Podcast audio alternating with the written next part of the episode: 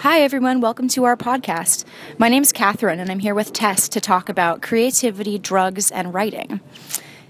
Tess, do you have any idea that if there's a link between creativity, drugs, and writing?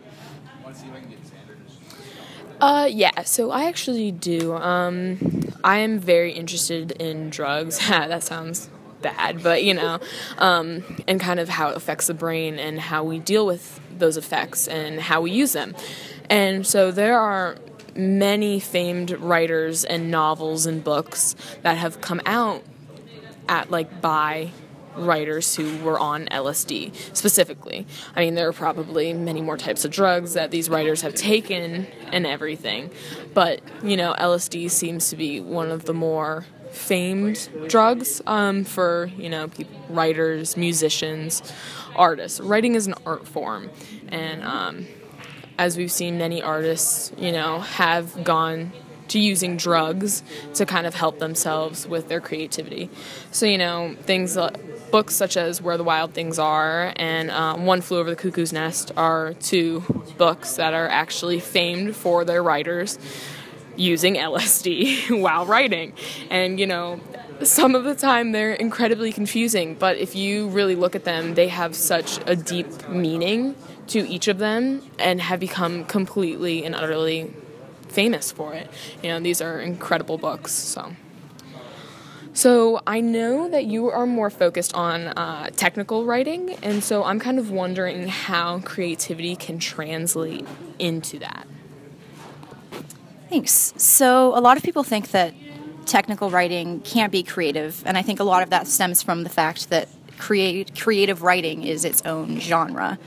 Um, but technical writing can be just as creative as any other kind of writing, I think, because uh, it takes creativity to make something complicated, a, a, complex idea, into something simple and concise that a lot of people can understand um, and also how to display that information in a way that makes it easy for people to understand um, in a wide audience. Um, so, do you think that drugs can help or hinder the creative process, even in technical writing? So, there are many. I guess, going from writing genres of uh, drugs. Um, and so I think it kind of depends on the process that you're in. Um, with technical writing, I don't know as much, but um, with um, more creative writing, you know, I was talking about LSD earlier. Um, so when you're actually like thinking about, you know, what you want to create, like what kind of story you want to do, um, how you want to add the creativity to the technical writing, those kind of things, I think LSD, um, marijuana even can kind of help with those things.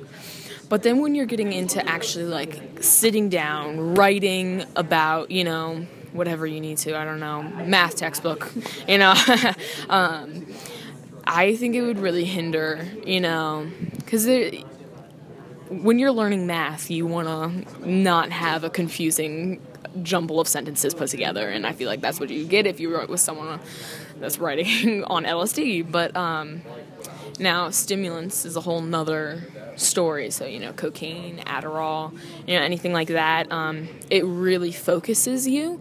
And so, you know, yeah, you shouldn't be, you know, using drugs in like a poor way, you know what I mean? But um, when with technical writing, it is so focused and specific that I think, you know, those types of stimulant drugs could actually, you know, help with specific details um, throughout the process.